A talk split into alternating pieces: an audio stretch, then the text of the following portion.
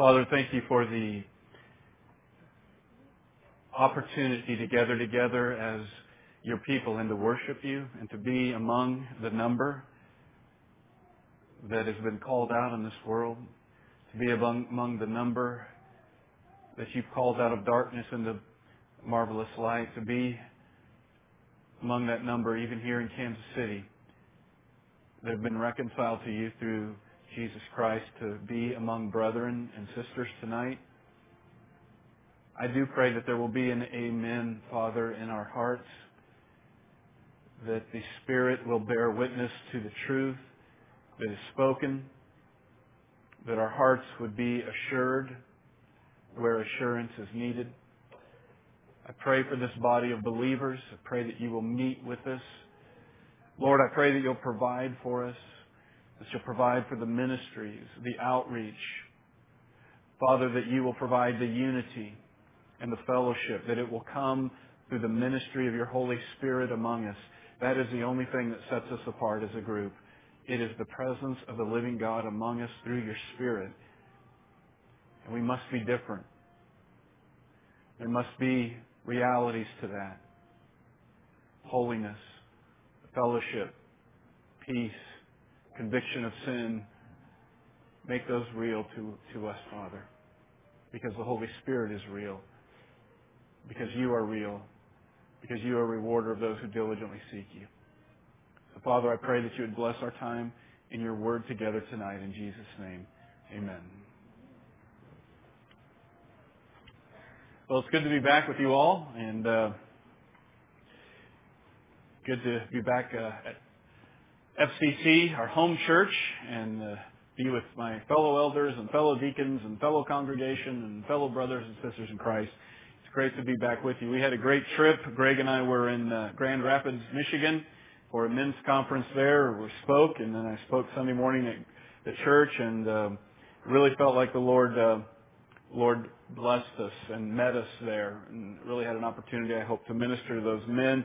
I want to thank uh, Jimmy, who uh, filled in for me last Wednesday night, which enabled me to prepare for that conference. I had to speak six times, so um, was quite a bit of preparation involved, and so he spoke for me uh, last Wednesday night. Little did he know that he was setting the groundwork, if you will, the introduction for what I'm going to be doing. So I appreciate Jimmy doing that for me.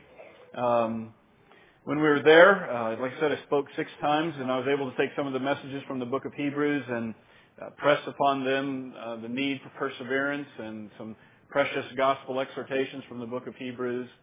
And uh, it, it was it was a very uh, encouraging time for me, and I, I hope for them as well. The genuine genuine group of, of guys up there in many ways, as uh, I spoke at the church Sunday morning, it probably resembles Faith Community Church more than any other church I've ever been in. Just the worship style and the people and the fellowship. So that was a blessing to to see. I think Greg and I both came away with a heart for men's ministry, seeing these men come together and share, and being ministered to around the Word and encourage one another. It was uh, really neat. You've probably heard me say before that I'll never wear one of those really cool looking mics and I had to wear one of those really cool looking mics.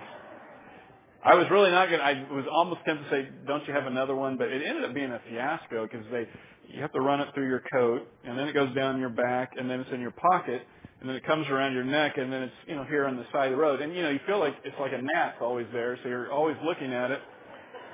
But every time I raised my hand, it pulled it up against my chin. So I'd be preaching and I'd try to gently, you know, pull it away. And then if I stuck my hand in my pocket, it yanked it from behind. I fought that the entire service. I kid you not. And so I don't ever want one of those crazy things. But uh, I had to swallow my words and wear the cool mic.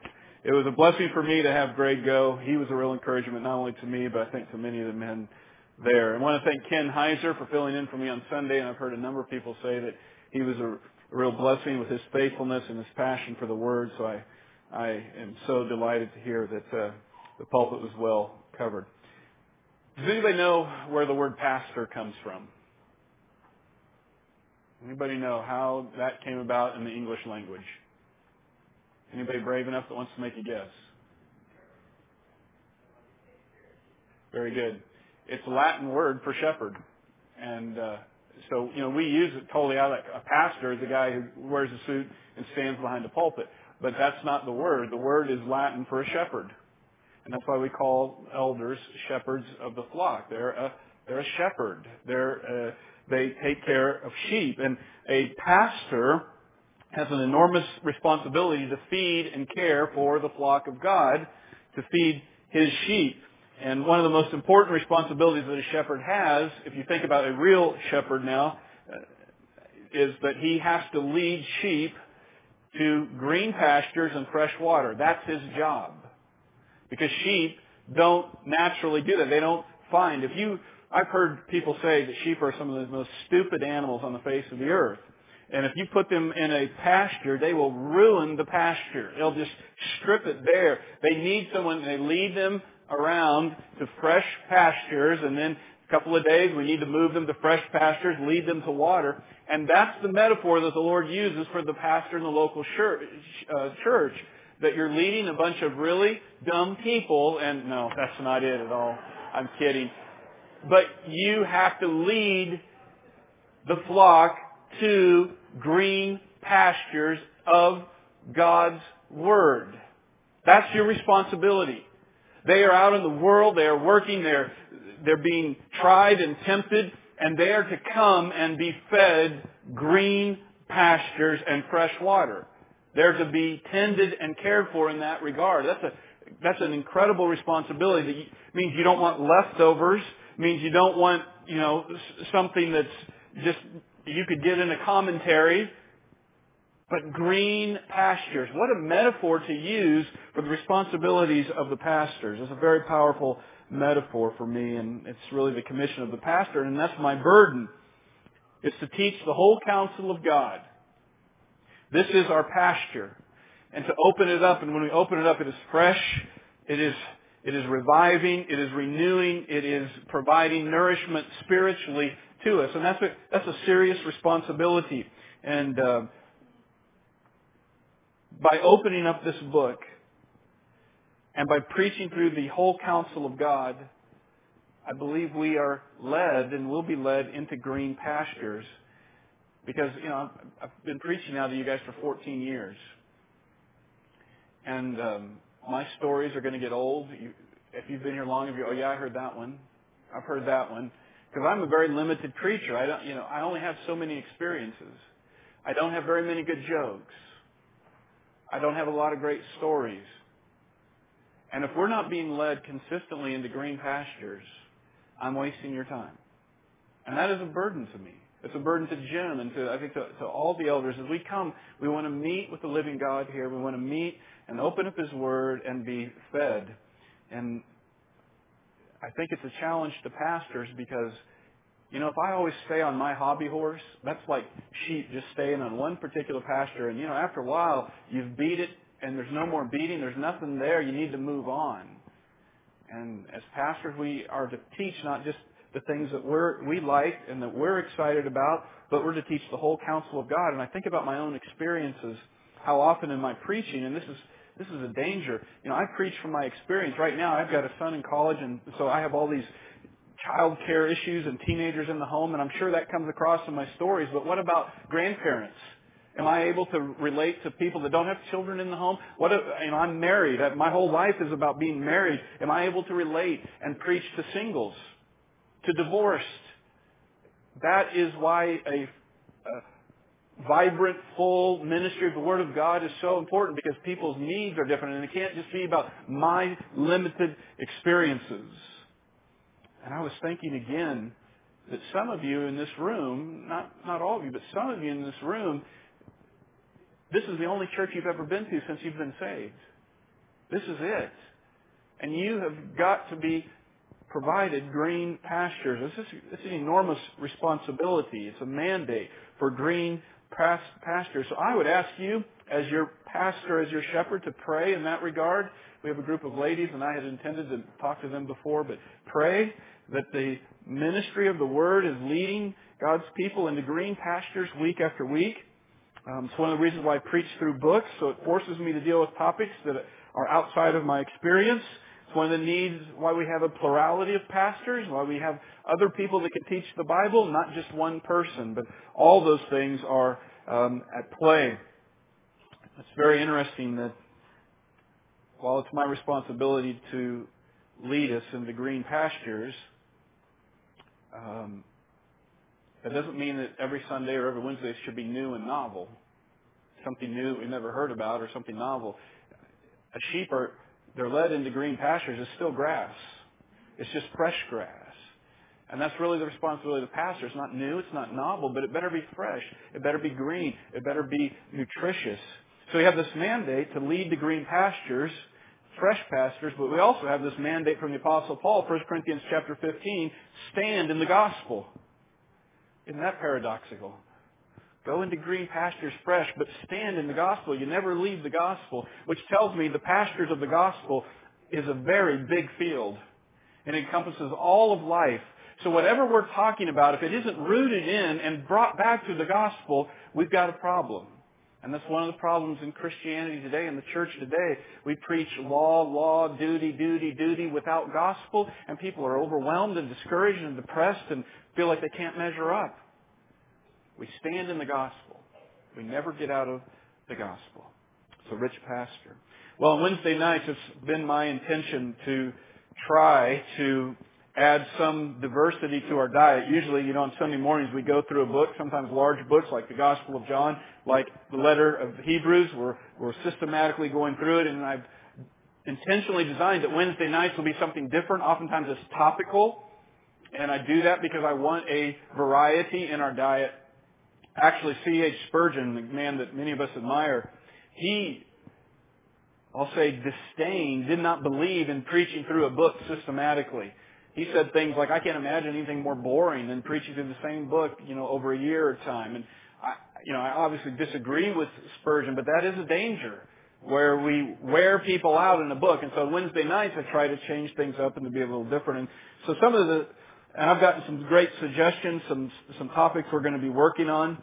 Um, since we're dealing with faith, and uh, living on the Word of God from the book of Hebrews. Someone suggested, and it was a great suggestion, you know, we're supposed to live on the Word of God. We're supposed to live by the promises of God. Well, what are those promises? What are the promises of God that we're living on? What are the promises of God you get up in the morning and you're claiming?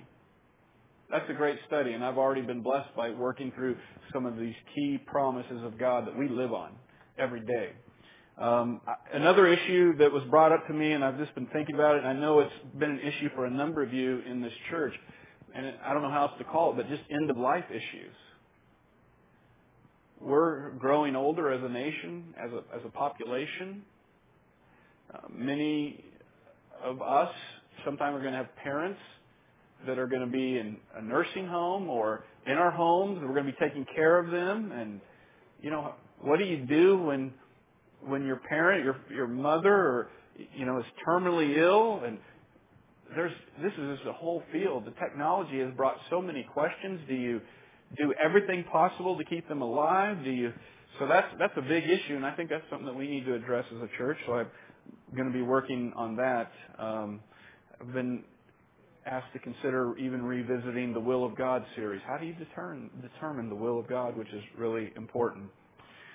Well, over the next several weeks, um, we're going to be doing a series of messages um, over a very important subject, a very important subject, and that is over the biblical doctrine of assurance, assurance of one's salvation. I, I really believe it's one of the most important issues facing the church today. I can say I've spent 14 years of my ministry and you've heard me say this many times, warning against the dangers of saying the sinner's prayer and counting on that for your salvation. Um, I've been constantly, I, I think, critiquing spurious conversion experiences, examining ourselves, but there comes a time when we also need to look at the other side of the coin and look at the assurance that a believer does have.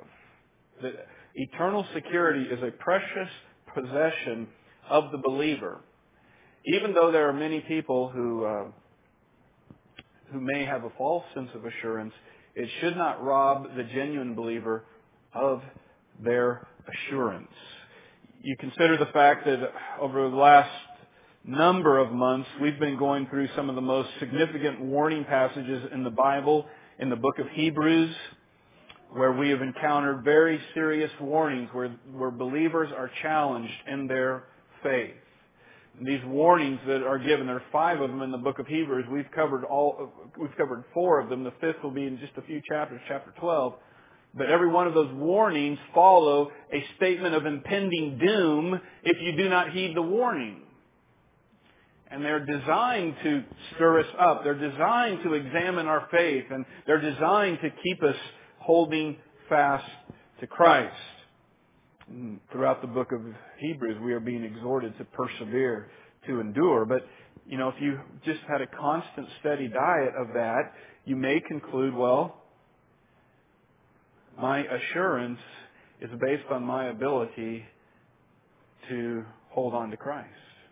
Ultimately, my assurance is up to me. It's up to me keeping myself. And that's a very dangerous thought. It's a very discouraging thought for me. That if my assurance is based on me, I'm in trouble. And that's why I believe the doctrine of assurance is so important. The importance of this doctrine came home to me this past week. A couple of incidents happened this past week that uh, just reaffirmed that this is exactly what I need to be doing at this time. Uh, I mentioned, you, you know, that I was at the men's conference, and uh, I, I told them I was giving them the uh, the bronze package. Uh, they they couldn't afford the gold package because that's going all the way through the book of Hebrews, and that takes a long time. They couldn't afford that, but I gave them the bronze package, which was two warnings and two gospel exhortations. So that was the what they were going to get is two warnings: uh, the danger of drifting and the danger of unbelief, and then two gracious exhortations about running to Jesus Christ, our sympathetic high priest. And as I was teaching these men, and you know, they they really received the the warnings there, the danger that we have drifting, and they, that resonated with them. They many of them came and said, "Man, it's like you were talking to me. I know I've been drifting."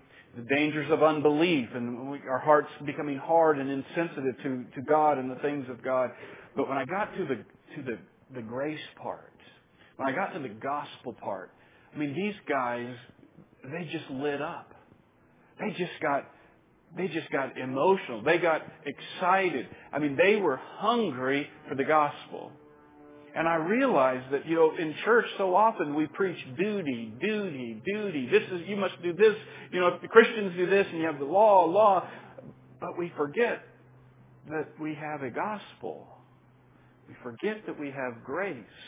We forget that there's a Christ who saves sinners. And so it really impressed upon me the importance of the need for, for gospels. And uh, if it's always warnings, that can really destroy a, a Christian life.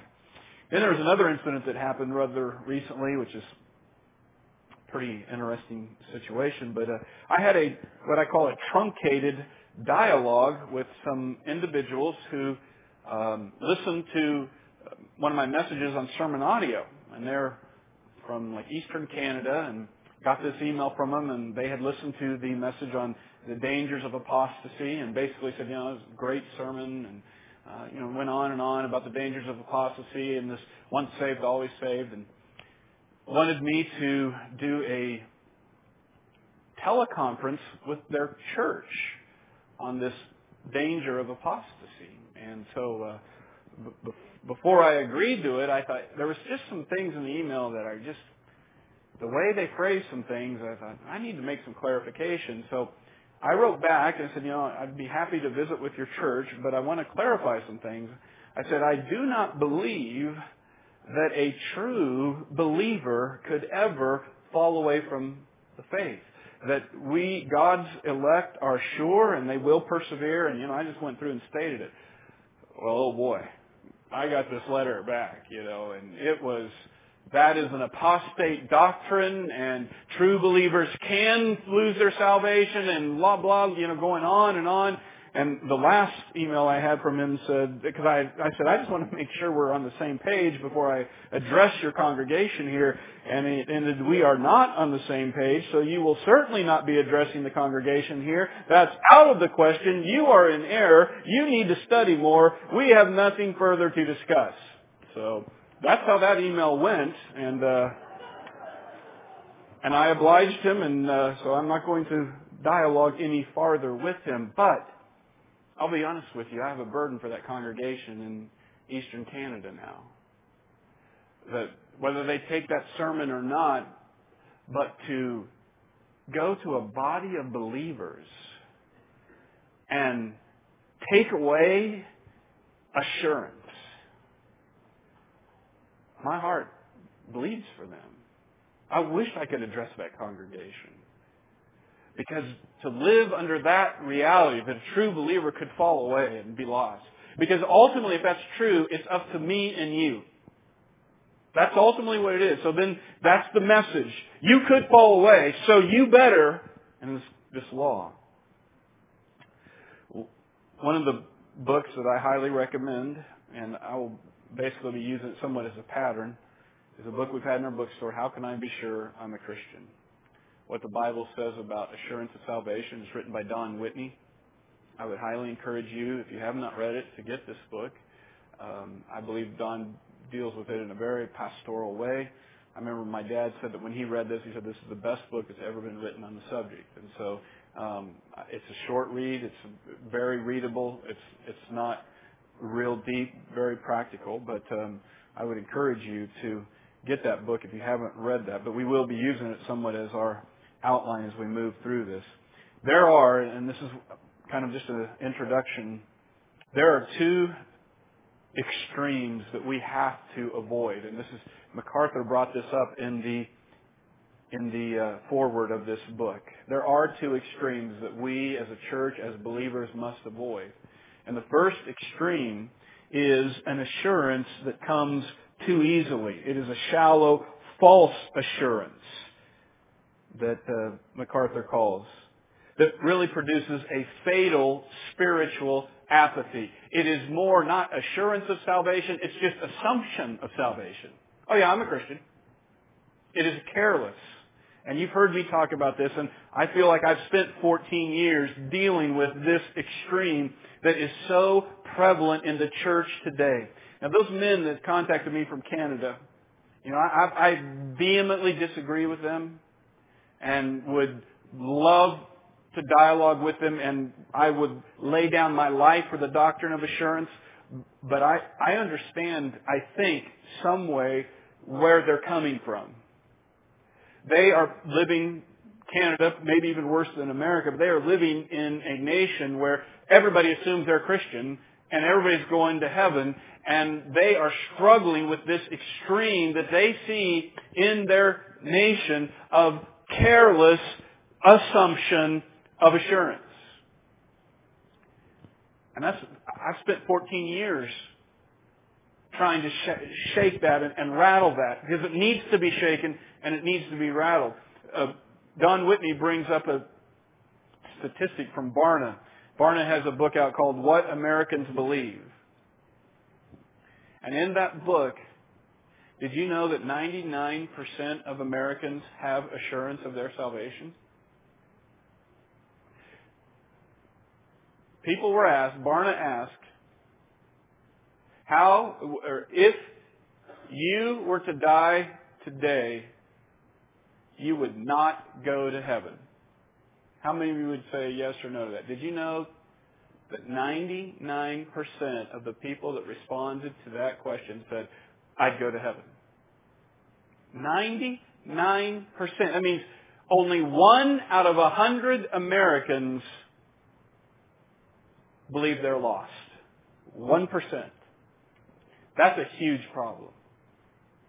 And I believe that's one of the reasons why I've spent 14 years so many times trying to rattle people's assumptions, false assurances. It is one of the major issues of our day. And any faithful ministry of the Word is going to have to challenge that. And Jesus challenges it. But there's another extreme. MacArthur calls it a chronic uncertainty that leads to a preoccupation with oneself, one's fears, and one's failings.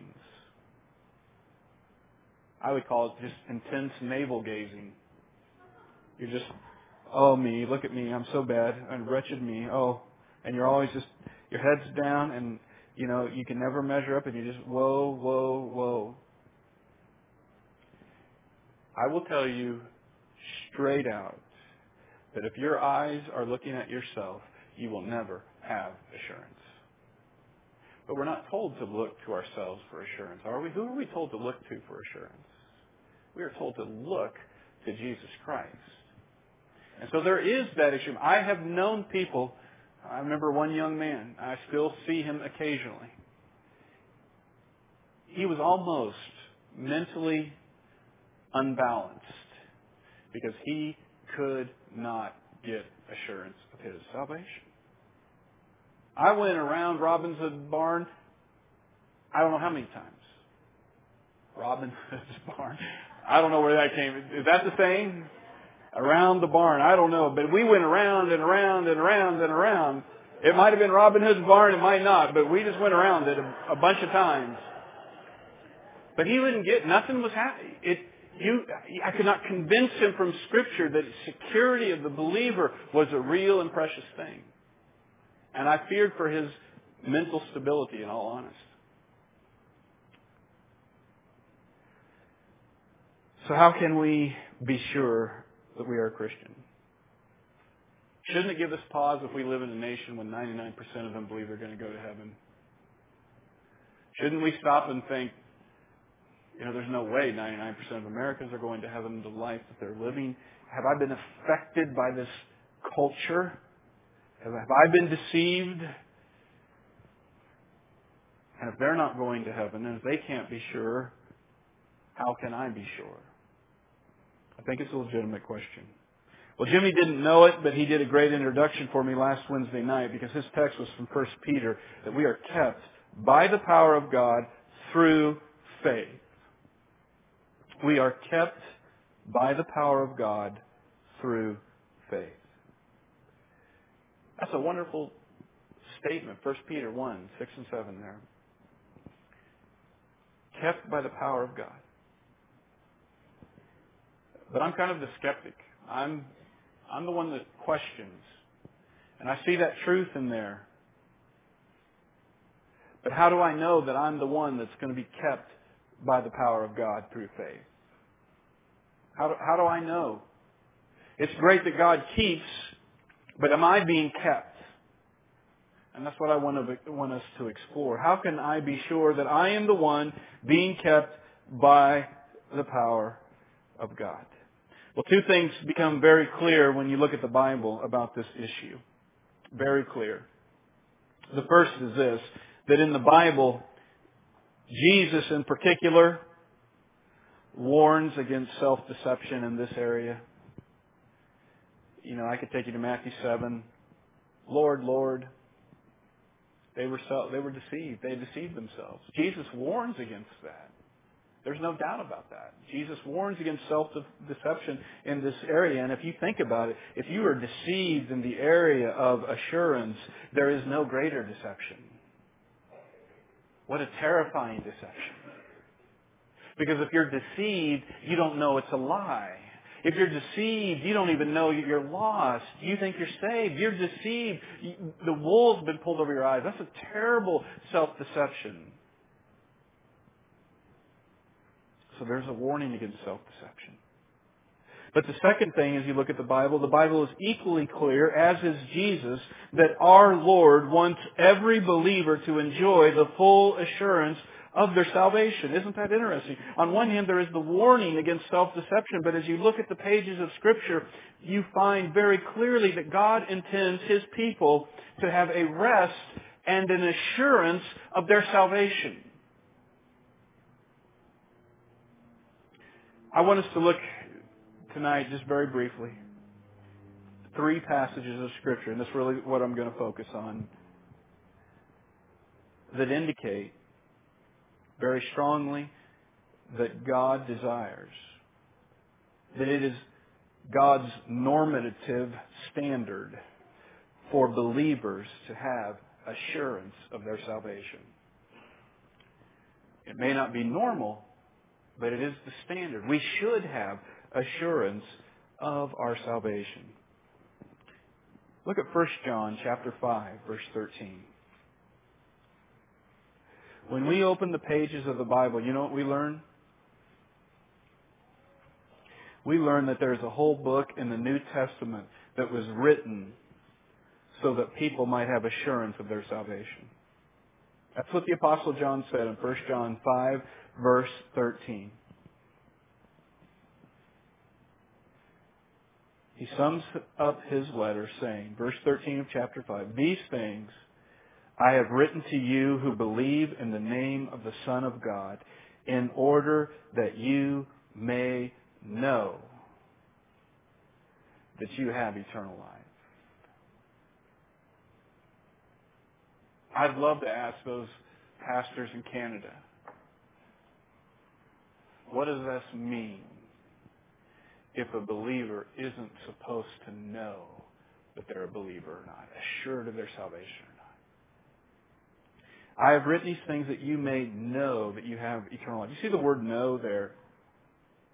Some of you that are familiar with Greek, you've heard of gnosko and epignosko. That's not the word that's used here. It's oida. But it's not so much the word, but it is the tense that is used. Do you remember when we were, those of you that were with us back in the Gospel of John, John, when Jesus was on the cross and he gave up his spirit and it said, he said, it is finished. Tetelestai. Do you remember that message on tetelestai? It's a Greek word and it's a perfect in Greek. A perfect is a rare word, and it's it is finished. You see the is, that's present tense, but finished is past tense. That kind of describes a perfect. It's something that has happened in the past that has ongoing ramifications. It is finished. It is, the work of redemption is done and it is still done. There is nothing more to add to the work of redemption. It's in the perfect. And one Greek grammar said, New Testament writers do not use the perfect haphazardly. When they use a perfect, they're using it for a very special reason. Well, when he says, I've written these things so that you may know, oida, and he writes it in the perfect, he is talking here about a definitive knowledge. That you come to know and continue to know that you are or have eternal life. It is a decisive knowledge. It is to know for certainty that you have eternal life. Turn back just a few pages to 2 Peter, the second passage we're going to look at. 2 Peter chapter 1, verse 10.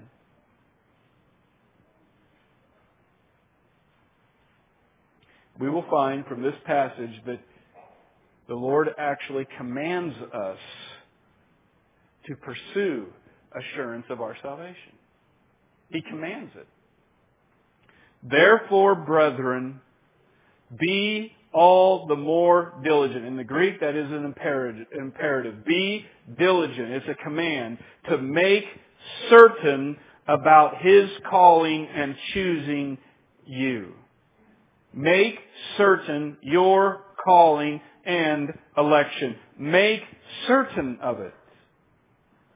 The word be all the more diligent, spoudazo in the Greek. You know what it means? To hasten, to hurry, to be zealous, to be eager, to make every effort. Make every effort to make sure your calling and election. That it is certain. That it is sure. Make every effort. Don't rest. If you are unsure about your salvation, then you need to spoudazo. You need to, you better hurry up. You better be very zealous about this. You get, better be eager in making certain about your calling and election. Because I'll tell you what happens is people get concerned about it and then they don't do anything about it, and they're not diligent about it, and a spiritual apathy sets in. And a spiritual apathy is about as dangerous as self-deception. Because if you no longer care if you're lost or not, you might as well be deceived that you are lost. Don't rest until you're sure. You know, it's pretty amazing how this command to not rest, to be, to be diligent, to make haste, to make certain about your calling, how it runs completely counter to Roman Catholicism. Roman Catholicism in the Council of Trent says, If anyone saith that a man who is born again and justified is bound of faith to believe that he is assuredly in the number of the predestinate, let him be anathema. Did you know that? Did you know that according to Roman Catholic theology, if you believe and you have assurance of your salvation, you are actually accursed, damned? This is important. This is very important. Hebrews 6:11. We looked at this passage and it's interesting because in Hebrews chapter 6 we have one of the sternest, most austere, severe warnings in all of the Bible. I won't read it again, but it's found in chapter 6 verses 4 through 6 about the danger of apostatizing, the danger of falling away. But after this severe warning, look what the pastoral author says in verse 11. And we desire that each one of you show the same diligence so as to realize the full assurance of hope until the end even though he gave this incredibly severe warning, he says, we desire, and this is a very strong desire. It is the same word that is used for coveting a man's gold or silver. It's the same word used for lust. We earnestly desire that each one of you show the same diligence so as to realize the full assurance of hope until the end. It sounds very similar to what Peter says. Make every effort be diligent to make your calling and election certain or sure.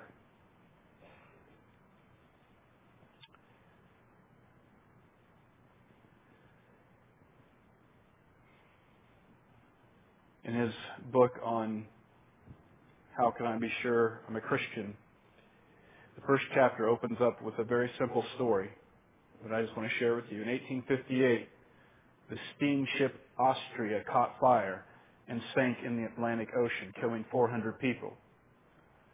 One survivor told how he and five Christian friends stood between the fire behind them and the water before them. They agreed that at the very end they would leap from the sinking, ship together. When the time arrived, they joined hands, looked at each other, and just before jumping into the cold waters of the Atlantic, expressed their confidence that in just a few moments they would all meet in heaven. Do you have that confidence? That you face death. You're staring it right in the eye. And have the confidence that you're about to leap into eternity in heaven. That is a precious confidence. Don Whitney at the end goes back to that illustration. On the day you will stand, one day you will stand on the edge of death, just as those six men on the Austria did. When your turn comes to jump into eternity, where will you land? Do you have the assurance that you will land in heaven? God is willing for all of His children to have that assurance. Are you willing to pursue it? And that's what we're going to pursue the next few weeks. We're going to talk next week about doubt. Doubt, even in the life of a believer. We're going to deal with the question, is it possible to doubt and still be a believer? Because some people will look, remember the definition that we visited, Hebrews, faith is the assurance of things hoped for, the evidence of things not seen. Is it possible to have saving faith and yet not really be sure about your eternal security? That's an important question for us to look at and look at what the Scripture has to say about. It's interesting. Whitney says it's normal for non-Christians to have a false assurance of salvation. It's normal for for for uh, unbelievers to have a false assurance of salvation? What do they base it on? Oftentimes their work, their deeds. I, I was baptized. I did this. Matthew 7, when Jesus causes those to depart from him, says, I never knew you. And they said, Lord, Lord, didn't we prophesy in your name? Didn't we cast out demons? It's all in what we did, what we did. There's many people today that base their assurance just like those people. Well, yeah, I, went to church. I did this. I did that. That's not on the basis of our assurance. But what is the basis of our assurance? If it's not on, I did this and I did that. Those are the questions we're going to probe. And I trust that if you are not assured of your salvation, that you will be diligent to pursue this subject matter and to be sure. Because I can tell you, one of the most precious doctrines in the world to me. I can't imagine not having assurance of my salvation. Let's pray. Father, I thank you for your word and these commands from Scripture that make it very clear that it is your intention that your children have assurance of their salvation. It is commanded. Be diligent to make sure you're calling an election.